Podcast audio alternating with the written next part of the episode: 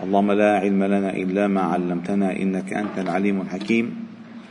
علمنا اللهم ما ينفعنا وانفعنا بما علمتنا وزدنا علما.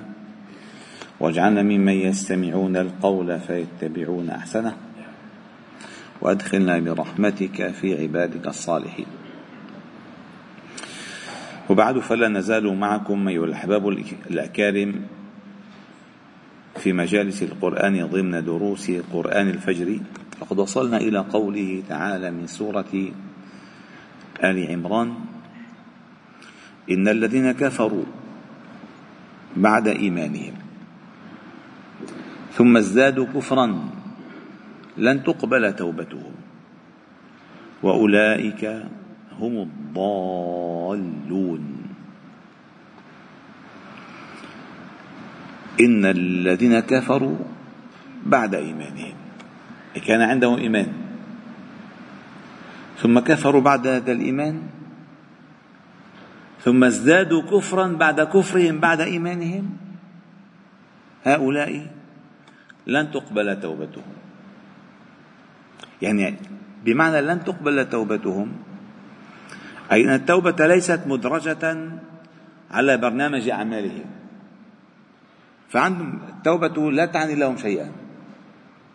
فليست واردة في أذهانهم نهائيا هؤلاء.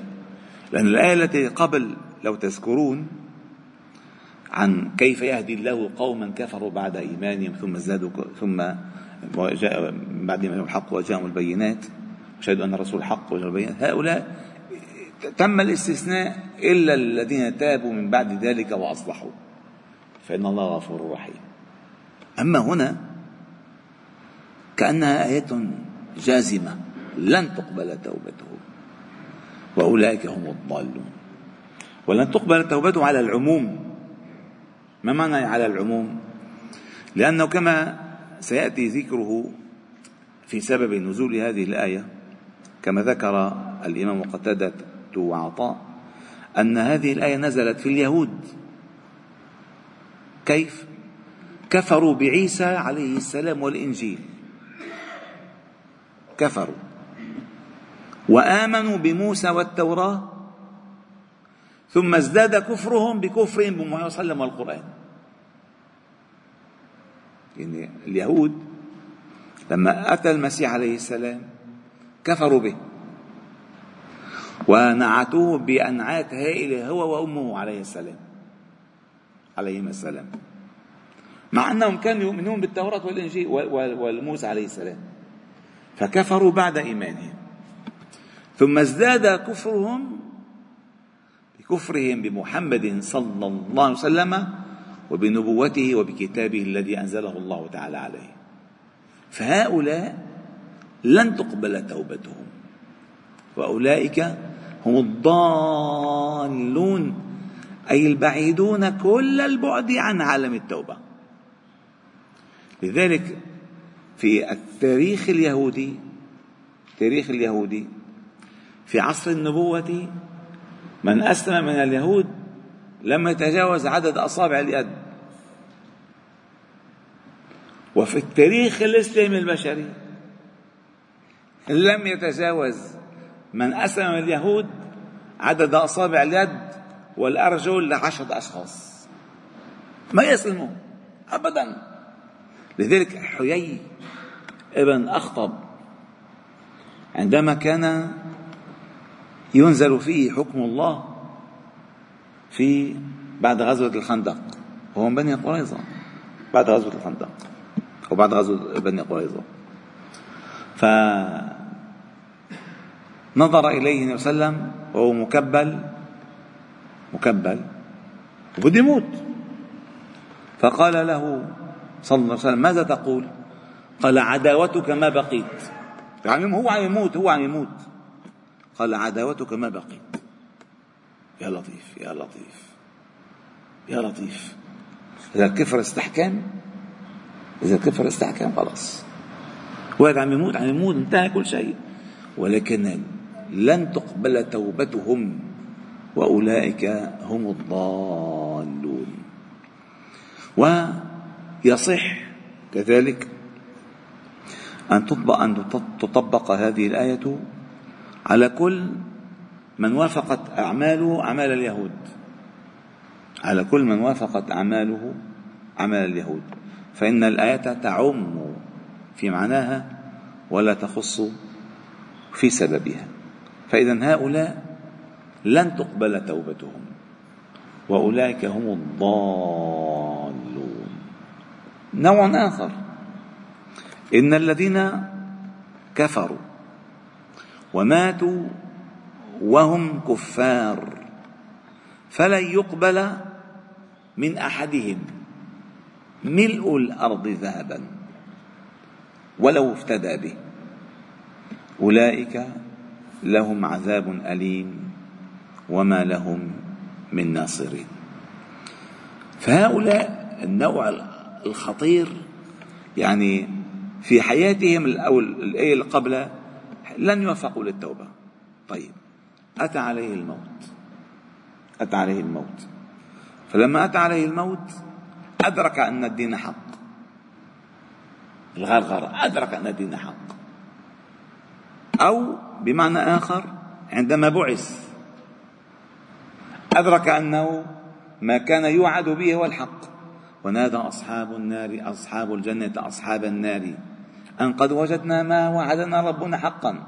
فهل وجدتم ما وعد ربكم حقا؟ قالوا نعم. فأذن مؤذن بينهم اللعنة الله على الكافرين. يعني البعد البعد لن يقبل منهم شيء. قال وماتوا وهم كفار فلن يقبل من أحدهم. ملء الأرض ذهبا. ولو افتدى به. اولا لا يمكن أن يتخيل أن ملء الأرض ذهب. لأننا شايفين الأرض فيها حجران وفيها طين وفيها وسخ وفيها أنايات وفيها شجر. كيف؟ ولو كانت الأرض كلها تصور كيف كيف الصورة هذه تعجيزية. لو لو الأرض كلها كلها كانت ذهبا. وكانت لشخص واحد ماشي؟ والباقي كله تبع وهو قال لهم يا عمي هذا الأرض كلها ذهب. بس افدوني من عذاب هذا اليوم لن يقبل من احدهم ملء الأرض ذهبا ولو افتدى به. لا يمكن. صورة كأنها صورة تعجيزية لن يقبل من أحدهم ملء الأرض ذهبا ولو افتدى به. ولو افتدى. من يفتدي؟ هلا بالأيام. صعب. لذلك ورد في الحديث من من الأحاديث الجميلة جدا في ذلك أن مثلا تعلمون ابن جدعان ابن جدعان كان من أكرم العرب كان من العرب الذين يحبون الضيف وإكرامه وكان يقري الضيف ويفك العاني فسئل عنه النبي صلى الله عليه وسلم سألته عائشة قالت أليس ألا يقبل منه هذه الأعمال؟ فقال صلى الله عليه وسلم لا إنه لم يقل يوما من الدهر رب اغفر لي خطيئتي يوم الدين. وفي رواية إنه كان لا يؤمن بالله العظيم. سبحان الله.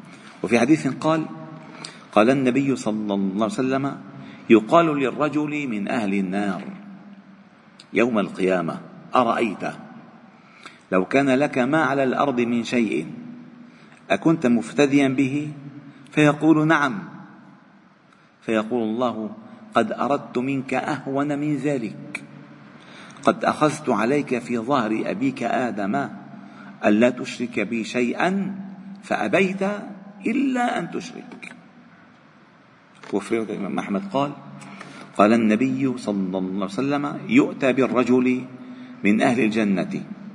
فيقول الله له يا ابن آدم كيف وجدت منزلك؟ فيقول اي رب؟ خير منزل خير منزل. فيقول الله تعالى سل وتمنى. فيقول ما أسأل ولا أتمنى إلا أن تردني إلى الدنيا فأقتل في سبيلك عشرا مرارا. لما يرى من فضل الشهادة ويؤتى بالرجل من أهل النار. يا لطيف أعان الله إياكم ذلك. فيقال له أو فيقول له كيف وجدت منزلك؟ فيقول إيه رب؟ شر منزل. شر منزل. فيقول الله له أتفتدي منه بطلاع الأرض ذهبا؟ فيقول إيه رب؟ فيقول الله له كذبت. قد سألتك أقل من ذلك وأيسر فلم تفعل. ثم يرد إلى النار يا لطيف. فلذلك فعلا الحياة فرصة. والله العظيم فرصة كبيرة للإنسان. تصور الإنسان قد يعمل عمل أهل النار فيما يبدو للناس طول حياته. فيختم الله له تعالى بالحسنى فيصبح من أهل النعيم. بين الصحابة اسمهم اسمه الأصيرم ابن ثابت. هذا الصحابي الجليل مات ودخل الجنة بالشهادة النبي صلى الله عليه وسلم ولم يسجد لله سجدة. سجدة واحدة. كيف ذلك؟ كان المسلمون والمشركون يتقاتلون يتقاتلون. فرأى لك شو معقول هيك؟ هذا هذا قتال ليس ليس بحق. فأتى النبي صلى الله عليه وسلم فقال لو قتلت معك. وآمنت. ألي الجنة؟ قال نعم لك الجنة. فقتل فقتل. فقال ذاكم دخل الجنة ولم يسجد لله سجدة واحدة. سبحان الله. وعم يقاتل الكل. كان هذا الكف المسلمين. زنى بعقله الله فتح عليه. الله أراد له بالخير. فأتى فأسلم. كان ضربة سيف. منهم عليه مات دخل الجنة. وحديث جميل كذلك. بالمعنى الأعمال الصالحة بتعرفوا أنتم كلكم بتحبوا بيحبوا العسل. ما بتحبوا العسل أنتم كلكم. فقال النبي صلى الله عليه وسلم إذا أراد الله تعالى بعبد خيرا عسله. عسله. قالوا وما عسله يا رسول الله؟ قال وفقه لعمل خير قبل موته. فمات عليه فكذب على ذلك فالله تعالى نسأل أن يعسلنا من أول حياتنا إلى آخر أيامنا. والحمد رب العالمين. سبحانه وبحمدك أشهد أن لا إله إلا أنت نستغفر ونتوب إليك وصلي وسلم وبارك على محمد وعلى آله وأصحابه أجمعين. والحمد لله